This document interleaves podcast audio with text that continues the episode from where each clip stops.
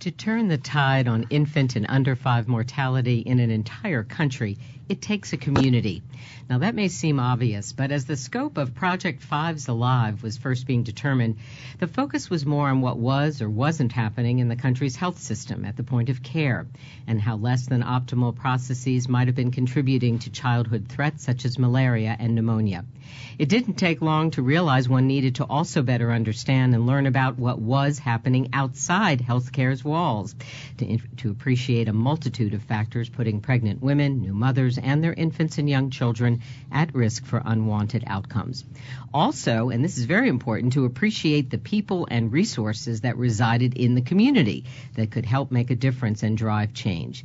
This pivot in outlook is just one of many critical lessons learned and now captured in a fabulous new publication called Lessons Learned from Ghana's Project Fives Alive. And that's easily downloadable from IHI.org adaptive design and its real-time applications in Ghana, and lessons for improvers working really anywhere in the world is what we're going to explore on this edition of WIHI. And welcome to WIHI, an online audio talk show from the Institute for Healthcare Improvement. We come to you bi-weekly, and you can also find us later on IHI.org and on iTunes. I'm your host and producer, Madge Kaplan, and I'm also IHI's Director of Communications. I want to thank you all for joining us today, and a special shout out to all our international listeners who signed up and um, will be tuning in from far and wide. We have a full house of a panel today coming to you from multiple locations, including Africa, so I don't want to waste a second. I'll introduce this amazing team in just a moment. But first, here's IHI's John Gothier with reminders about how to make the most of your time with us on today's program. John. All right. Thanks, Madge. Uh, just a few items to point out to help everybody make the most of today's program. On the right of your screen is our chat window. And if you tuned into the program before, you know about the great conversation that takes place in the chat. It's also where you can ask our panelists your questions. So make sure that your questions and comments are directed to all participants when Madge opens up the floor to questions. This allows our panelists and your colleagues on WebEx to see all the questions and comments being shared. Now, there are a few ways that people have connected to WIHI, WIHI today. If you're logged onto the computer and listening to WIHI by streaming audio coming through speakers or your headphones, you'll see a box in the top right hand corner labeled Audio Broadcast. If you're on a less reliable internet connection today, we recommend calling in on the phone. If you experience any audio hiccups, please send a quick message to the host in the chat, but a simple solution to any hiccup may be to pause the WebEx audio player and then press play. If that problem persists, please let the folks at IHI Customer Service know. We have their number on the screen right now. Also, if you're hoping to get your hands on today's slide, I'll provide a direct download link in the chat. Tomorrow they'll be posted at our archive over at ihi.org slash wihi, along with the chat and other helpful articles and resources mentioned by our guests. You can also email info at ihi.org and they'll send them your way. And finally, we're always looking for ways to improve the listener experience here on WIHI, and we could use your help for that. Please take some time after the program to fill out our quick survey and let us know how we've done. Back to you, Madge. All right, thanks. If you like to uh, tweet during the program or afterwards, please use at the IHI in your tweets. That way we can bring others into the conversation. All right, I want to get right to uh, introductions. I'm going to first, we're going to start off uh, with our group joining us from Accra in Ghana today. Nneka Mobisson Etuk is Executive Director for the Africa region at the Institute for Healthcare Improvement.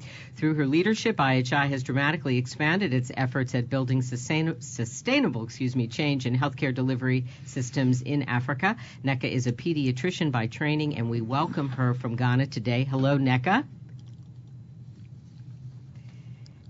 Hello, Nneka. This is our further. Hello, everyone. Okay, good. Thank you. Just it's just roll call now, so that's good.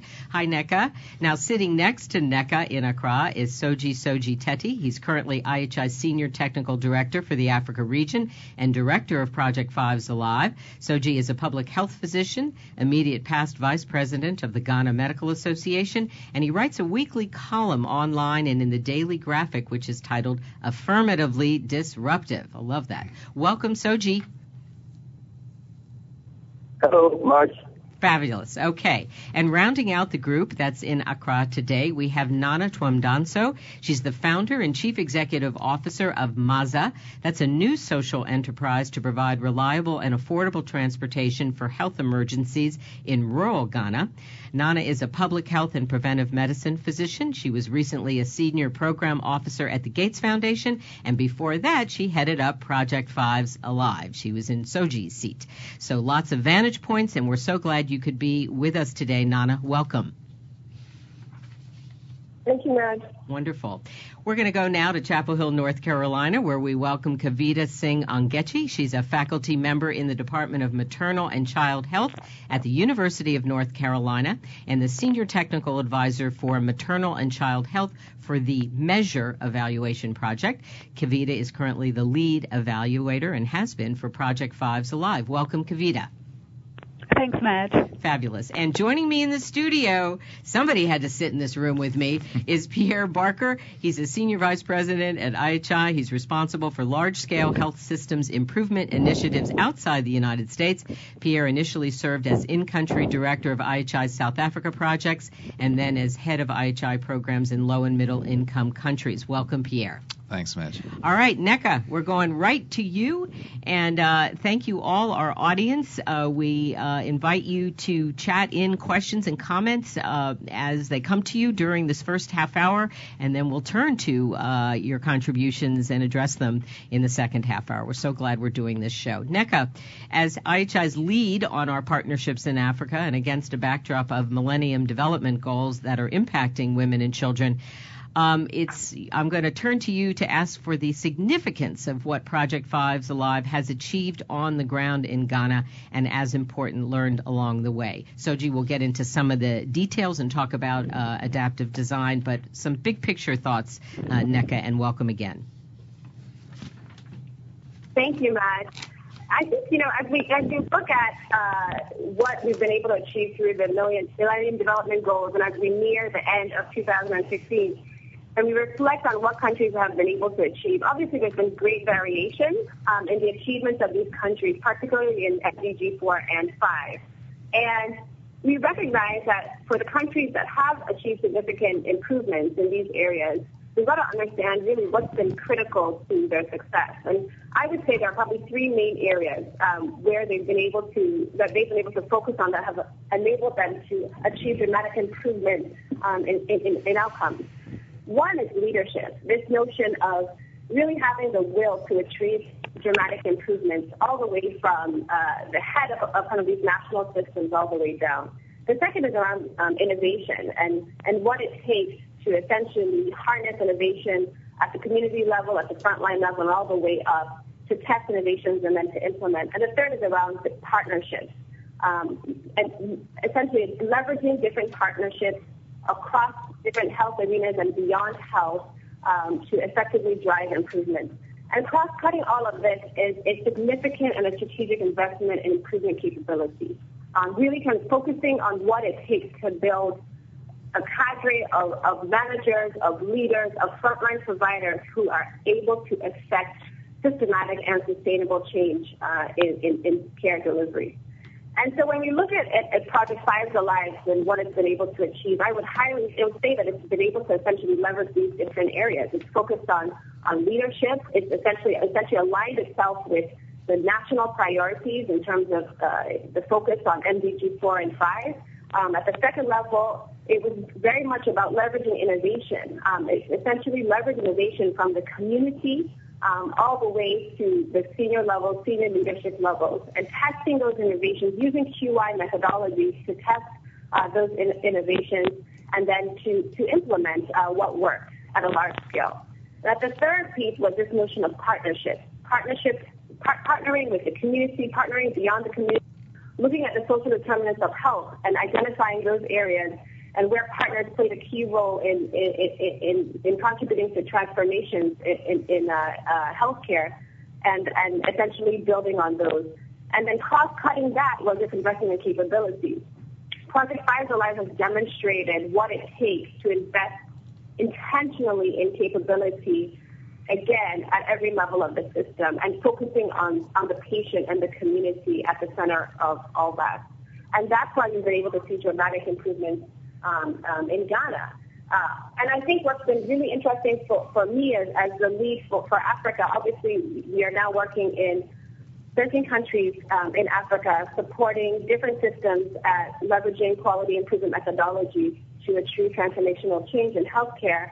Um, the Project Five Alive stands out um, in terms of what it's been able to achieve and this focus on um, capability building. And I think for the globe, for the world, it, it's become more or less um, an ad hoc learning lab uh, for the world in terms of demonstrating uh, what it takes to achieve uh, sustainable improvement.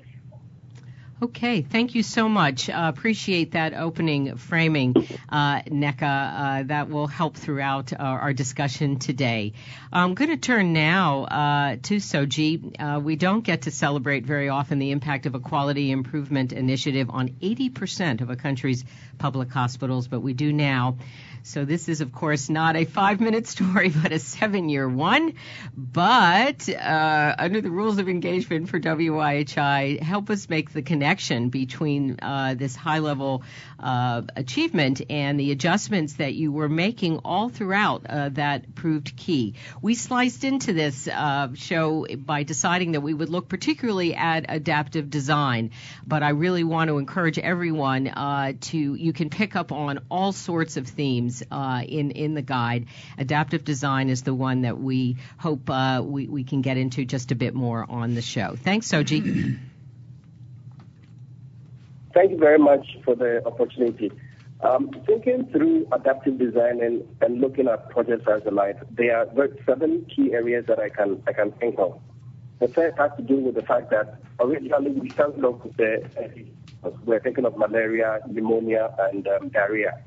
But then over time, we realized that we needed to adopt a systematic approach, as in get teams that we had formed to focus not just on the direct medical causes of mortality, but also on the root causes, which affected you into the systemic issues about delays and prompt care and protocol issues. So the first thing. The second has to do with alignment, which Nneka has already referred to. And alignment was just with the MDGs 4 and 5, but specifically with an opportunity we saw where within the health system, there was attempt to roll out a postnatal care policy.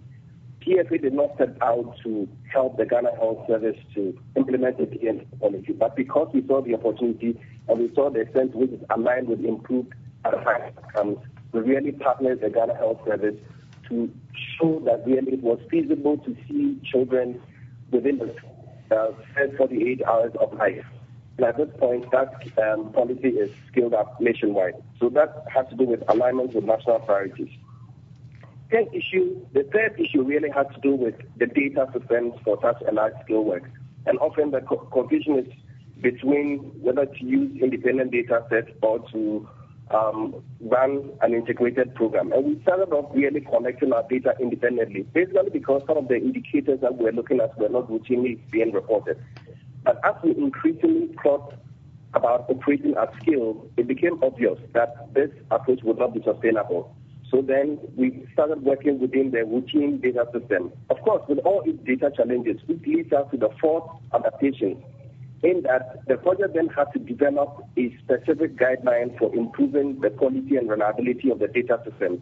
And even at national scale, partnering other organizations in the country to data quality improvement at national scale, and it's been really fascinating the kind of protocols that have been adapted out of this work. I'll jump on to the fifth bit, which is that up until 2012, over four years of implementation, the strategy had been heavy at the facility level from health centers or health posts, health centers, hospitals. But there was a sense in which we felt we were not engaging directly with the community. And then the linkages were also not being tackled adequately. So that then led us to the referral component of the work, which then brought community members into the project. So at this point, when we scaled up nationally, you will find out the quality improvement teams at the sub-district levels have community members, and these are local government officials, private transport owners, traditional rulers, who are opinion leaders within their communities, who are now part of the decision-making process. And it's fascinating to see how they are engaging with um, the health system um, professionals decisions on how to improve the level of care. The sixth one has to do with skills. I've already talked about the fact that we were starting off from a disease focus.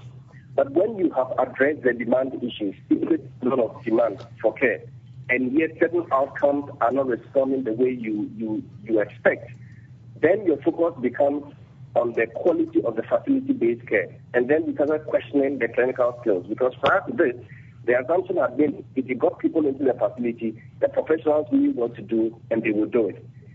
By two years to the end of the project, we started challenging that, and that led us to the Gates Foundation, flexible as usual. We got some additional resources, and now there's a definite clinical skills component where we are providing what Jhpiego is calling high dose, low dose, high frequency, which is a little training on site with all the people involved, not just a couple of people, with follow-up mentoring support. And the results are, you know, still coming in, but it's, it's very exciting to see how this clinical piece is being embedded within the QI approach. That then takes me to the seventh and the final adaptation, which has to do with the capacity building programs you, that Nneka referred to.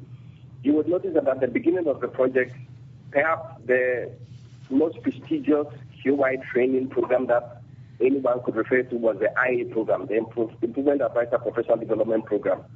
You know, but this is a 10-month program, and at national scale, looking at the capacity that had to be built, we did not have the luxury of 10 months and the cost involved and so on and so forth. So then we have to work, that is IHI, working with all our partners to come up with this abridged 10-week improvement coach curriculum we sort of have a standardized approach. And by this point, really the, project officers have gathered enough experience to be able to deliver content on their own.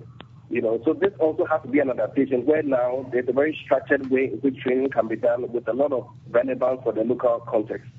Perhaps I'll end up by talking a little bit about impact in terms of results. As of May 2013, we had done a national up. We talked about 80% of public facilities there are about 134 facilities. And between May 2013 and March 2015, if you look at the data, within those 134 hospitals, we have about 35% reduction in under 5 mortality. And if you look at the post-natal infant rate, over 50% reduction. And then you see a strong correlation within the malaria protocol adherence, over 80% adherence, and then we see a 36% drop in deaths Whoops, did we lose you? Sodzi, you there? Yeah, we lost him. Uh, okay. Sodzi was uh, talking an important punchline uh, in the results. All right, well, we'll get everybody back uh, in just a minute. Uh, some very um, interesting uh, challenges. Of course, we're, we're connecting with our group uh, via Skype, so stand by. We'll get everybody back. We'll let Sodzi finish up and then hear from Nana. Kavita, I, am going to turn to you if that's okay right now. Um, and as the evaluator, and um, Sodzi laid out a lot of uh, different adjustments and changes along the way. And um, we, oh, that means your role as an evaluator uh, has to be adaptive uh, as well. So, how did you keep track and uh, kind of ride this whole thing with so many elements uh, in play? Thank you, Kavita. Um, thanks, Madge. As Sodzi explained, um, Project Fives Alive uh, began with a small scale, Wave 1, and basically expanded nationally. Along the way, there were adjustments made. So a key thing for the evaluator is to be in close contact with the implementing team um, to understand when adaptations are made and why. And our role is to be, you know, we must be flexible. Uh, we don't want to interfere with implementation, but we want to understand it and adjust our evaluation accordingly. Um, initially, when we first um, joined as the evaluation team, we had a set of evaluation questions to answer, and we worked on these questions closely with the implementing team. And as adjustments are made, we go back to those questions and see if those are still the key questions or is there any need to add additional questions uh, based on changes in design?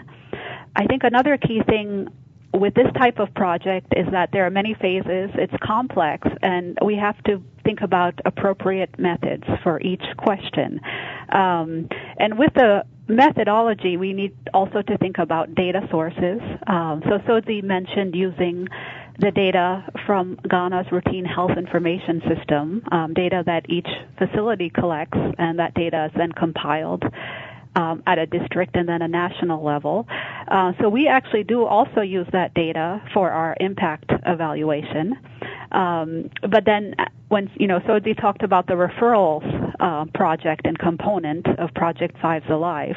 And with that, um, you know, we discussed that closely with the implementing team and found that we really needed not just to rely on facility based data, but population level data because we needed to understand who was seeking services and who was not, uh, who was accepting referrals and who was not. Uh, so in that instance, it was really important to get at barriers for those not using services, and this information was very important uh, to Sodzi and his team in thinking about um, a change package for the referral project. Um, so with this type of question, we needed household data, uh, population level household data, and also some qualitative data to really understand um, barriers to seeking services for maternal and newborn complications. Um, and in addition, um, you know, there are other questions that were really key that needed qualitative methods. For example, looking at team functioning, uh, looking at how QI teams were involving the community. Uh, we found that it was really essential to get in-depth qualitative data uh, to thoroughly answer those questions. So I think as an evaluator, being open to adjustments and ver- working closely with the implementing team are really key issues.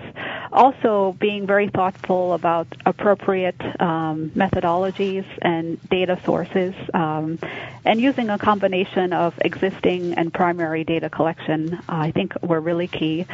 Another nice thing is that this is an ongoing project and ongoing evaluation, and we always have a chance to share our findings uh, with the implementing team. Uh, and they've been always very thorough in looking at what we send them and asking further questions um, and seeing how evaluation results can be used to help with adapting as needed any design. Kavita, uh, what quick thank you very much. One question I have is do you think that you have learned some things over the course of the several years with this initiative that will now come into play or perhaps already do as an evaluator uh, of projects like this or have some similarities um, where there's going to be probably a lot of learning on the ground uh, that then uh, leads to uh, needs for adaptive design. Do you think it will? Uh, it's already affecting what you do. I think it does, and I think um, one big learning um, issue is the scale up phase. So when you look at a pilot phase, you're looking at a small number of facilities. But when you're going to scale, you're looking at a massive number of facilities. And as evaluators, we want to look at, you know, if the intervention is leading to changes in key outcomes, but also how. And sometimes the data for how is, is not, you know, routinely being collected. Like we want to know, um, you know, what it is about the intervention. Is it the specific changes? Is it how many um, site visits are made? Is it, you know, who is leading the QI team? Um, so collecting that data, it does take time and effort, but it's really crucial in getting at the how. And I think it is more challenging in scale-up phases. So I think one learning, you know, we can share is that um, when you're thinking of scaling up, think about, you know, the data needed to answer um, the questions of how how is the intervention working when you're dealing with a larger number of facilities or a larger number of districts. Okay, thank you very much, uh, Kavita. Really, really appreciate that. So, do we? Uh, well, do we get our trio back? Uh, they came in and went again. All right, we're to. they'll be back. I'm sure of it. Um, all right, so I'm going to turn now uh, to Pierre and um, Pierre. Maybe uh, as as we're waiting for folks to rejoin us, tell us i want to make sure people really got uh, first of all uh, go i want somebody to say it loud and clear the results of this uh, initiative um, in terms of uh, so far i don't want people to miss the punchline uh, in the details and then i'd l- love it if before you talk a little bit about the relationship around large system change what are and were some of the really important uh, community discoveries and interventions that sort of started to reroute things? Sure. Thanks, Madge. Yeah, I, I think the uh, importance of this project uh, really is, is is really phenomenally uh, uh, crucial for our understanding on a number of levels. As as you're asking, Madge, in terms of the impact, many countries are on a, a good trajectory uh, around the world now in terms of making improvements uh, around the Millennium Development Goals.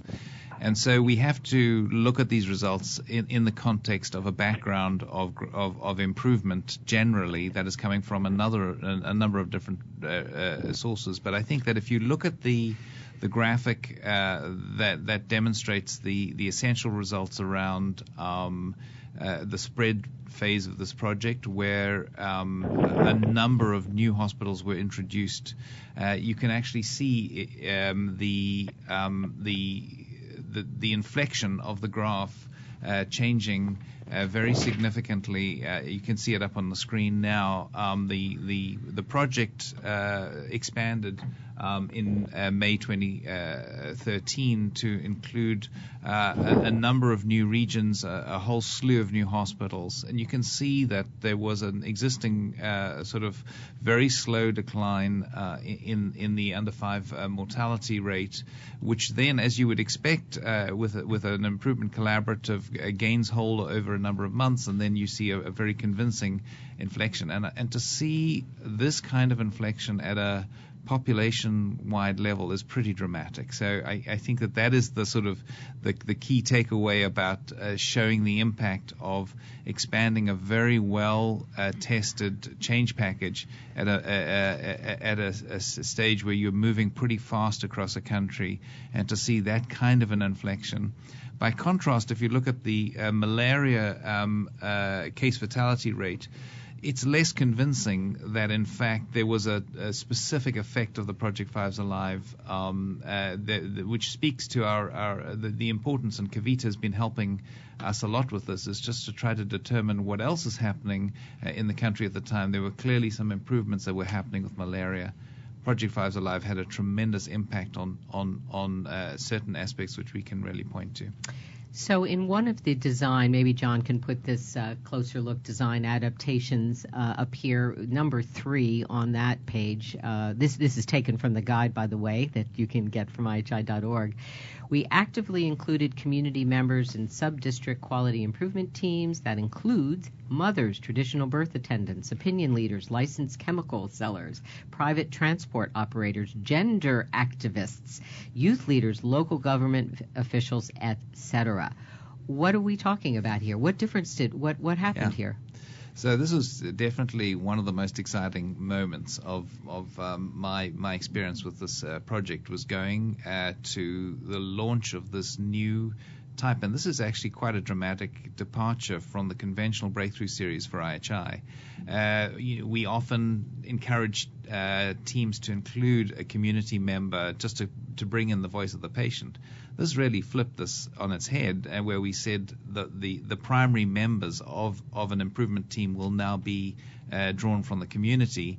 And by the way, you need to include a, a, a care provider to give you some context uh, uh, uh, from from the facility. So that was a, a very exciting moment to see that uh, complete switch around. Um, the other exciting part for me was was just seeing the applicability of of the uh, the suite of of improvement tools that we normally use in a breakthrough series working seamlessly and well in the community setting. So I was present when uh, these community members were able to do process mapping. Uh, we were able to do root cause analyses and, and able to uh, very quickly uh, sort of home in on gaps in, in performance in, in ways that we would expect clinical teams to do. And it was a dramatic proof of concept for me that you can really take the breakthrough series deep into the community and and see a similar um, a benefit. Uh, so I, am very encouraged by what we saw, and I think that that's a, a, real breakthrough. Okay, I see that Nana is trying to get back on, but she's uh, not not there yet. So we'll we'll keep talking here. Uh, in that space, I guess, of those interventions, would you point to and this community engagement? Would you point to any uh, one or two or three things that you think really? I mean, we're we're talking about you know community by community, you know, across a, a big swath of the country. Um, what were some of the key things that needed to be bridged uh, in order to start to get these big Yeah. population-wide results? Well, the, the reason that the, the Gates Foundation um, uh, gave us this opportunity uh, to expand into the community is that there was a very specific problem, and in fact, this is something that Nana is now dedicating her, her, her life and efforts to, um, which is the problem of getting mothers from uh, their homes to a place of care. Um, this is a huge issue which uh, which transcends uh, a number of cultural issues, but but in particular um, uh, has to do with um, real barriers to transport, uh, financial barriers uh, in getting moms uh, to a place of care, either when when they're uh, in, in labour uh, or if they have a sick kid who they need to bring to a hospital. So that's the sort of the primary pro- problem that we were trying to solve some of the solutions that came out of the community were really uh, exciting and interesting. And I remember one in particular was um, uh, one of the, the, the team members was from the taxi association, um, and and the taxi uh, drivers who were coming from these very remote areas um, uh, were uh, having to bring these mothers with an uncertainty as to whether or not they were going to be paid. And, and one of the arrangements that was made was to allow, if the taxi driver agreed to bring a, a, a pregnant mother uh, into the uh, place of care, they would be given the first uh, place in line uh, for taking pay, patients or, or customers back, uh, and so they would skip the, the line of taxis uh, as a reward for bringing these mothers. So this was an, a, a change idea that came from the taxi drivers themselves and then and became uh, uh, routinized. So that's just an example of, Yeah, of the no, sort of things that's that would that's happen. that's the granular stuff that really really makes a difference. Um, Kavita, let me turn to you. Um, uh, again, we're still hoping we'll, we'll get the gang back. Uh, we're also going to be turning to your questions and comments.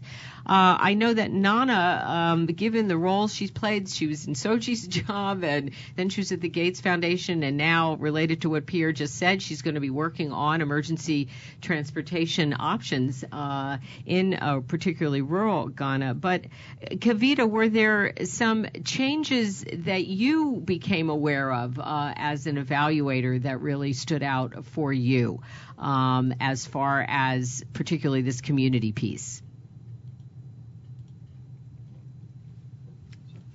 Okay. Um, so definitely, we would find that coming up again and again um, in our in our work in our evaluation findings. Um, we often found other issues um, you know distance, which is related to transport, but sometimes health worker attitudes. Um, sometimes mother-in-laws or or husbands, um, you know, women would need to seek permission from them first. Uh, so that often came up. Uh, so we are exploring some analyses now on the role of you know husbands and mother-in-laws um, in referral processes. Um, as an evaluation team, we're also really excited about um, looking at this new adaptation of of involving a community member on the team and comparing teams that have a community member with those that don't you know those teams that take more of the traditional approach and seeing if involving that community member um, betters outcomes than the traditional approach. So we currently have some end-line data that we're looking at for the referral component of the project um, to seeing if this new innovative approach is more effective than the traditional approach. Uh, so that's you know a particularly exciting question for us to look at. Thank you very much. Um, Nana, I've told that I should call out your name and that you might be there. Nana, are you there? Not hearing her yet. Okay. Well, we'll we'll keep trying on that. All right. Nana may appear at any second here, but reappear, I should say. Uh, but Pierre, all right, talk a little bit about uh, adaptive design and sort of its implications for the broader improvement community. Go ahead. So this was a very, very important uh, project uh, for us at, at, IHI, and I think what it showed was was two things. One, one was that it's possible to do uh, such an ambitious, large-scale uh, program where you're where you're essentially trying to uh, get improvement uh, right across a nation. Uh, and secondly, that it's hard to do it.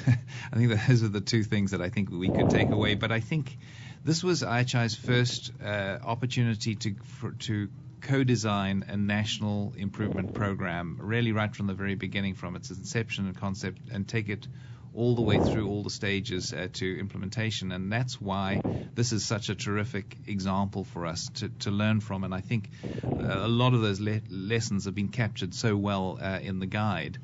I, I would say um, uh, one of the things that I would highlight is the the uh, uh, the the different adaptations that we had to make along the way, particularly around the design of the scale up. So the first example I would point to would be in, in our wave two, um, uh, we we were going from prototy- from a set of prototypes in in, in three of the uh, provinces to um, testing scale up uh, across the uh, across the three northern regions. And when we had a plan to do this, um, to move across in about 18 months, there were two things that happened. Uh, one was that we we realized, and because we're holding ourselves to, keeping to a very small internal team and trying to uh, build the capability of the of the the government health system to do this work improvement work on their own. Is that we couldn't provide the intense uh, support that we had provided for the prototyping, and so we had to really slow down and build the capability um, uh, within the government health system uh, in order to be able to do this. And Kavita actually helped us evaluate whether that government-led improvement effort run by their own agents was as good as the uh, as the improvement that that we were uh, trying to nurture uh, with our own uh, project officers. So that was a very important learning step because there was no way that we were going to get across the entire country unless we built the local capability. So I think this idea about building local capability ahead of your your scale up, just ahead of your scale up, uh, and slowing down to make sure that that that that that that they have the capability to do that was was the a very important learning. A second and very interesting thing happened uh, when we felt that we were ready to move south. Um, the the regional government said, "No way, you're not going anywhere. You, your job is not done. You haven't really dealt with the issue of sustainability." So that was really quite a good thing. So uh, the the design started to be influenced by uh, the government themselves and so they um, increasingly played played an important role in helping us to adapt our design to their needs as they increasingly understood what we what we were trying to do and what we were trying to transfer to them. Um, and they became then the strongest advocates of the Projects Fives Alive uh, as we started to move south. All right. Well, that's great. Um, I think you know there. Are, I, I, want to encourage folks to start asking questions and comments. Uh, we're into that part of the program. However, I am thrilled that I see a little phone icon up there on the screen, which tells me that maybe Nana has reconnected with us. Nana, are you there? All right, I see. I see. Yes, I can hear you, Madge. Fantastic. Well, we see you here on the very lovely photo. So Nana Twum-Danso has joined uh, of our group in uh, Accra, and Nana, you you probably missed uh, most of what we've j- just been talking about. We were talking about uh, adaptive design and changes and community interventions, and how Kavita, as an evaluator, sort of uh, rode this uh, wave, these waves and changes uh, and Pierre also talking about these important, almost granular uh, things that happen, uh, and you know just adjustments made along the way. So from your perch, I guess in our time now, talk a little bit about you moved from the project to that of at the Gates Foundation as a program officer. So, what does it look like, I guess, from the funder's perspective, um, to also stay with a project like this uh, in terms of adaptive design? Yeah, much. Um, this uh, Project Five Alive was uh, fairly unusual in its design and funding structure in 2007 when was first Gates Foundation. I learned more about that when I arrived at the Gates Foundation. The, the unique thing about this from a funding arrangement perspective is that the focus was on impact, high-level impact, and there were very clear metrics of success that were agreed very early on with NIHI and the Gates Foundation. And I think most importantly, there were some key milestones in um, early on in the first three years. There was a milestone at month six, another milestone on month 18, and another one on month 36. And those were agreed upon in the grant agreement. And those milestones set the pace and the tone for testing and learning and being able to assess progress. And IHI found these milestones quite invigorating in terms of setting the, the, direction. And from the Gates Foundation perspective, it was good for risk management because it was such an unusual grant and unusual structure that the milestone moments gave both parties a chance to pause and reflect, are we making progress? Are assumptions right or wrong? What do we need to redesign? So I think that initial um, grant agreement from 2007 really set the tone and allowed IHI to uh, learn and test and come back with revisions. Um, and the Gates Foundation was very responsive. Um, while I was at IHI, I found the Gates Foundation very responsive. And when I got to the Gates Foundation, I found the same thing. The key really is setting expectations and being um, being in touch with each other regularly, what's being learned. And a lot of the assumptions that were put in the project proposal initially were not validated. And it was important for the grantee to come back to the funder to say, you know what, this isn't working. What we thought would happen isn't happening. Could we have an extra six months to test it differently? Or can we drop that altogether and add something else? And listening to the health workers at the clinic, hospital level, and in the larger health system at the national level, we learned more about them and their needs from working with them on a regular basis that we did not know at the time the proposal was written in 2007. So really it was organic, and I think the grant agreement gave the foundation a chance to be a better listener and adjust and be able to give IHI the room it needed to have in order to do the work to the best of their ability in the context. Um, I would like to add that in addition to adjusted design, oftentimes the budget itself has to be revised multiple times. In addition, there was budget extension, a few, a few budget extensions actually, because a national scale project of this kind something I had sufficient um, uh, assumptions or budget assumptions to really plan out seven or eight years. So obviously after year three, year four, uh, some assumptions being hold and the budget has to be revised. And again, I think the Gates Foundation was flexible in listening and having you know, intense discussions with the grantee and being able to come up with something that worked for both parties. So I'll stop there, see if there are um, any other questions. Thank you so much. Uh, I, I, hope before the hour gets up, we can find out a little bit more um, about Maza and the fact that that has been one of the results of this uh, experience uh, for you, putting your energies there. Um, we do have a question, and uh, John, just to maybe gin people up, thank you all for being a very patient audience with all our connections, and I, am so appreciative to uh, of, of, of your patience and of being able to talk about this. John, just remind people about chat. Yeah, if you're going to ask a question in the chat, make sure that they are sent to all participants in the send to bar down on the bottom right hand of the screen. Okay, thank you very much. Well, Nana, the, let me throw this question to you. Somebody is saying, in my experience in Ghana, I also found that women have a fear and resistance to going to clinics based on cultural traditional beliefs. What was done to begin to change perceptions of mothers about seeking medical help? Um, thanks. Um, yes, I think that's really context specific. In some regions of the country, care seeking behavior, especially um, in the prenatal is quite uh, high and reliable. I think the challenge comes uh, when it comes to labor and delivery, when it may happen unplanned, it may happen in the middle of the night where it's not easy to walk long distances in the rural areas.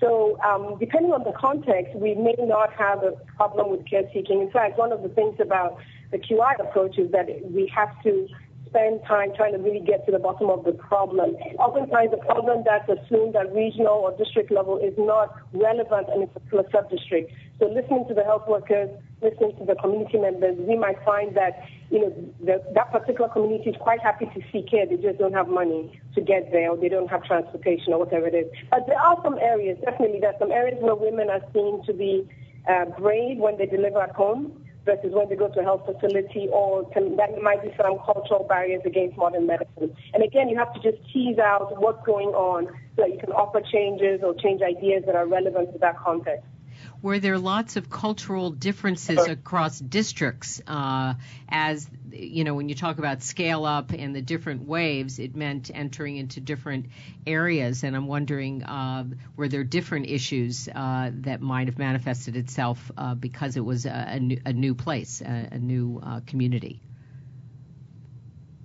Hello. Maybe I'll jump in here because actually before we did the referral focus work where we incorporated community members, we did some baseline surveys. And I think there were two main factors that influenced the decision of mothers to deliver in the facilities. One had to do with the attitude of health workers. They felt that they were being disrespected, being shouted at, being asked to go home even when they felt that their labor was fairly advanced. That was the first thing. The second thing had to do with the fear of being operated upon you know, because this was done in six districts. But in one particular district hospital, it felt that the hospital had the the tendency to operate on a number of women who came in, and they didn't like that. So that also really took them away. And then perhaps the third related thing has to do with the existence of traditional birth attendants who are very influential in a number of communities. You know, so they treat the woman with more respect. They stay with the woman throughout the labor process, and the woman felt certainly more comfortable with them, which is why the intervention within that aspect of the project worked. Because these traditional birth attendants got them to be part of the learning network and then to learn about maternal and newborn danger signs and to understand that not all babies could actually be delivered in the in the communities. And the most important thing is that all this was done in a non-judgmental manner. So they felt it was collaborative and in some cases their support was enlisted within the facility to conduct deliveries. Sodzi, it's so good to hear your voice again. I'm glad you're back too, along with Nana and hi to Nneka and the team there. Uh, let me throw another question at you. Somebody is asking uh, about a turning point. What led the government to become one of the biggest advocates uh, for this work as things were scaling up? Did was it results? Uh, was it building relationships? Uh, all of the above? Uh, what, what would you point to?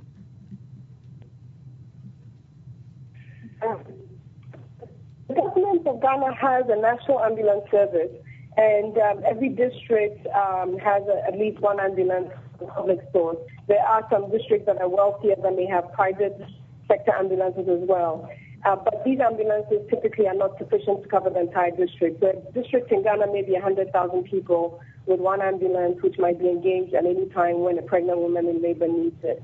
So in some settings, uh, as Sodzi mentioned earlier, communities have come I think Pierre mentioned it, communities have come up with uh, community-based transportation solutions using various uh, assets, community-level assets.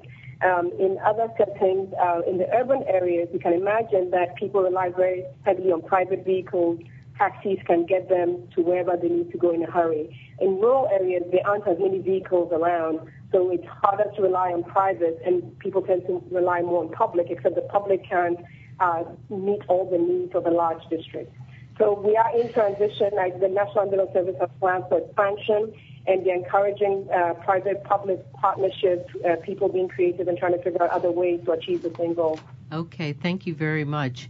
Um, and what were there's a was it around? Uh, so we're talking about uh, Sodzi. So Pierre's sending me a note here. Thank you. Was that Nana, by the way? I just want to make sure I'm, I'm hearing correctly. Uh, the issue about the government as becoming a big advocate. Uh, how how would you answer that question in terms of government? Sodzi, what do you think? Okay. So my understanding of the question is how did the government to make government supportive of the intervention? Yeah, it's really the question has to do. I'm, I'm sorry, Sodzi. The question is, what is it that helped the government become such a big supporter of this initiative? Um, was there a particular turning point, and did it was it seeing results, Okay. um, building relationships? What would you say? I would say that it starts right from the beginning when one makes the incursion into the region or into the district. So from the beginning of the design phase. So I recall one district director said he could not that we were so flexible that we're willing to take his feedback on, on board and design the project around his feedback. So that early buy-in in the sense that they had a stake in the project and the situation where over time, you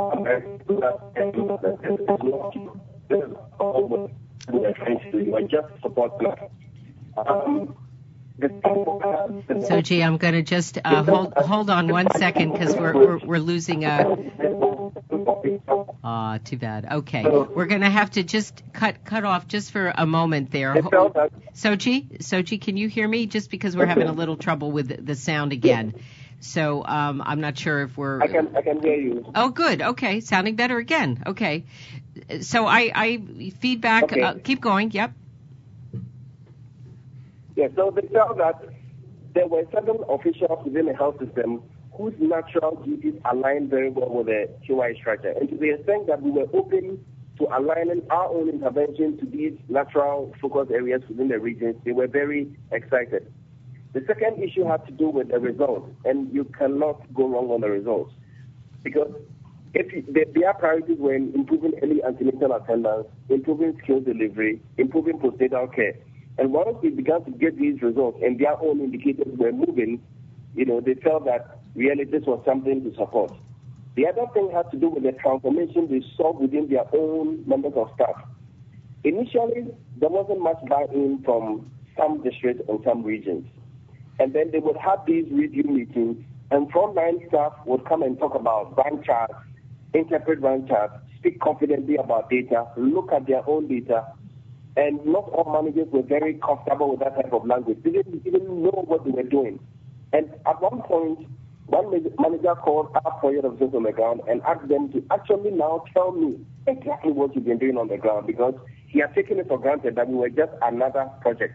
You know, so these are the way the ways in which we have we have linked up. So constantly engaging, being flexible, taking feedback, and adapting your approach to suit it gives them the sense that this was really relevant to their to their systems. Wonderful.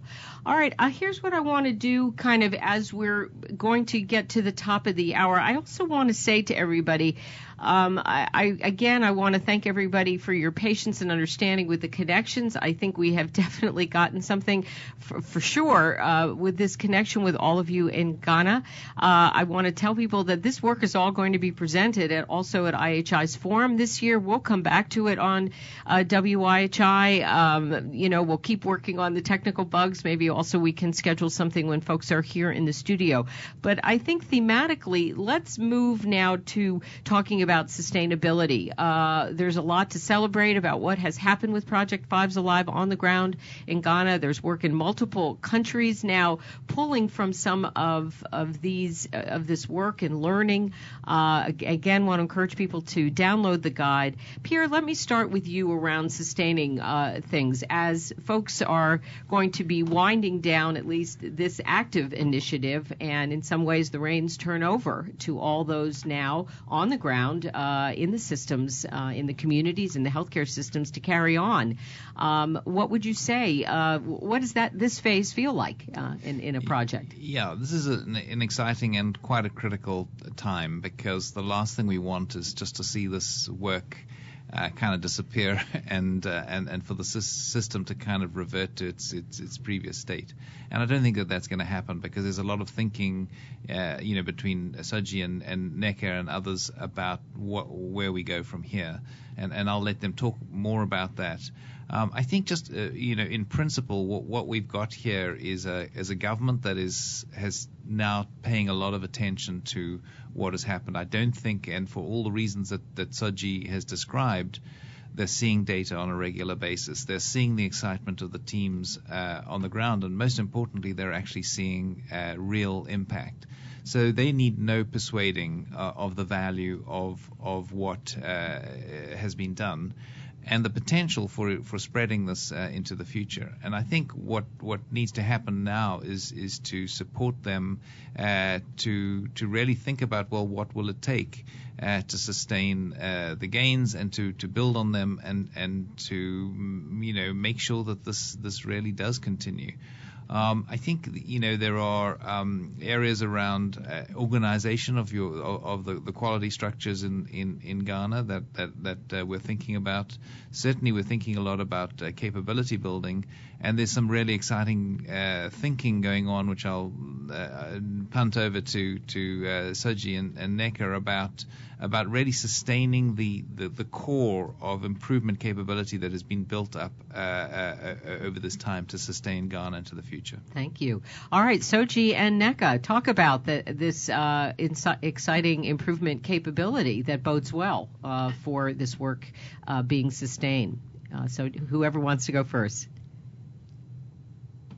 You're still there. Yeah. So, um, Good. What, hello, Mark, can you hear me? I sure can. What I talked about earlier. I hear you loud. Okay, was the improvement coach, the improvement coach curriculum. This is a 10-week program. It's delivered over seven days, um, three days, with about five to six weeks in between. And the coaches get to run an improvement project during the course of this training. And there's a longitudinal aspect of it where after the training, they are paired with project officers. This is PSA officers do joint site visits. The aim is that over time, they should be able to independently visit and mentor QI teams. Um, I think working with us, we've also been able to come up with some new curriculum called the Leading and Facilitation Program. And this is something that we have done in, um, in Ethiopia, Nigeria, Kenya, South Africa, a number of places. And again, it's a very simplified version. It is hands-on. It is applicable to people's independent projects, and the feedback has been fantastic. You know, because it's something that people can really identify with. As far as institutionalizing QI is concerned, um, you may be aware that IHI has led what we are now calling developing and implementing national quality strategies. And this has been done in places like Ethiopia and then Nigeria. You would see that in the PSA strategy, it was more of a bottom-up approach, you know, and the attempt with these quality strategy development is to get systems in at a very high level, high policy level, so that quality is really mainstream. So the thinking along this line is given that team review meetings, given that they are monitoring this, could we turn these into learning fora? Could we change the conversation around a core quality indicator to measure performance and link it to improvement teams on the ground? In Ghana, for example, we have the clinical audit team of the National Health Insurance Authority. They vet claims that are submitted by the facility and identify clear issues on quality gaps in clinical care. But there is no clear structure for linking these gaps back to improvement teams on the ground to improve them. You know, so there's clearly opportunity to further this discussion. And I know that IHI is, is having some ongoing discussions with the Gates Foundation to see how we can, you know, better institutionalize what we have done. Okay. Thank you, Sodzi. I, I really thank you for uh, all your hard work over all these years. I know you're continuing with with with hard work uh, as this um, as the transition uh, comes about. And uh, Nneka, let me just you know, as your sort of final comments. I mean, you're looking at lessons learned from Ghana and their applicability to um, other countries' t- settings, and uh, I'm sure that's very exciting as we get engaged uh, in some other areas. Absolutely. I mean, I think, you know, as I highlighted earlier, there are multiple lessons um, that we can glean from the experience of the Project Five Alive team.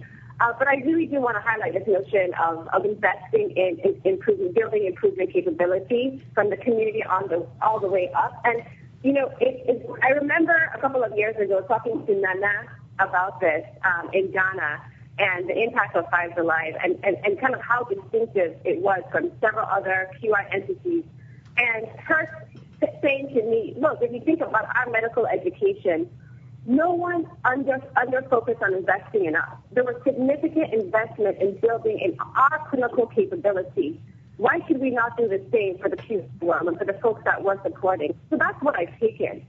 If we really want to build a cadre of problem solvers that essentially leverage innovation from the from, from, from different parts of the system and make sustainable improvements, we've got to invest in building capability. And, and, and I'll say as we kind of look at the global development agenda, in some of the reluctance to invest in capability building, to invest in training and mentoring coaching, I think because of a, a, a concern about linking it to results. But we're going to lose out if we don't do that. We've got to make those investments, whether we're in Africa, whether we're in America, whether we've got to do that if we want to see sustained and dramatic health. Okay, thank you very much. Uh, Nneka, just a very quick question, and then we are going to need to wrap up. Somebody is asking, I mean, would you say also this investment includes making sure that local health workers and community members, uh, maybe with limited experience in some of these improvement skills, including data collection, that that's an investment that's also really important in terms of sustainability? Somebody's asking in particular about data collection.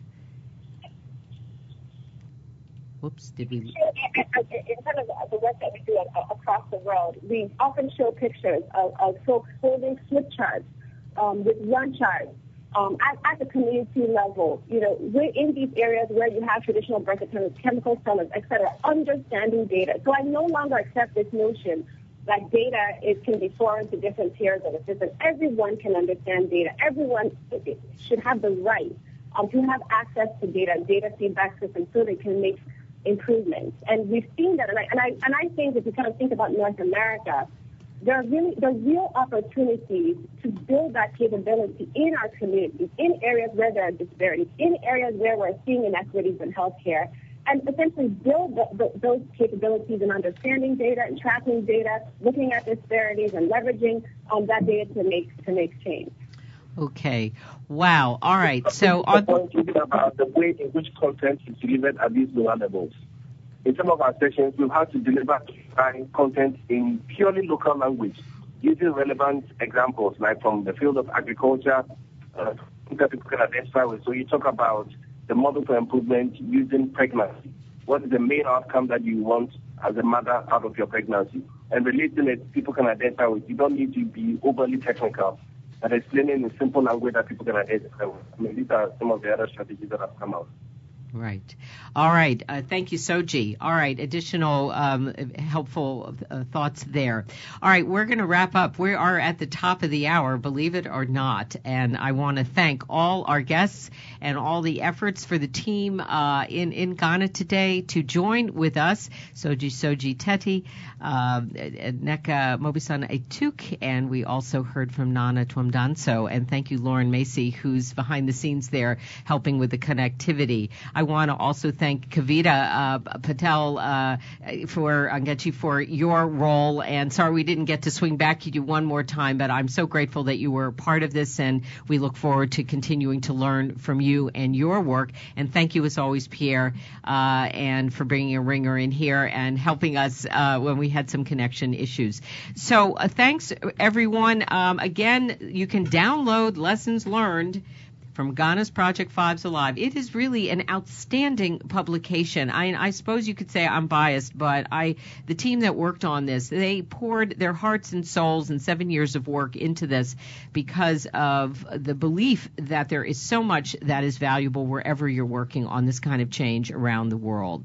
Next up on WIHI, we're going to take a little bit of a break in August, um, and uh, then we'll be back in September, and we're going to start off with what students in the health professions can do for you and improvement. And there's more on that uh, on the schedule page on um, IHI.org. A reminder you can download the chat uh, from today's program, any slides we used, and we very much appreciate your filling out a brief survey and letting us know how we did today and if this was of value. We certainly hope it was.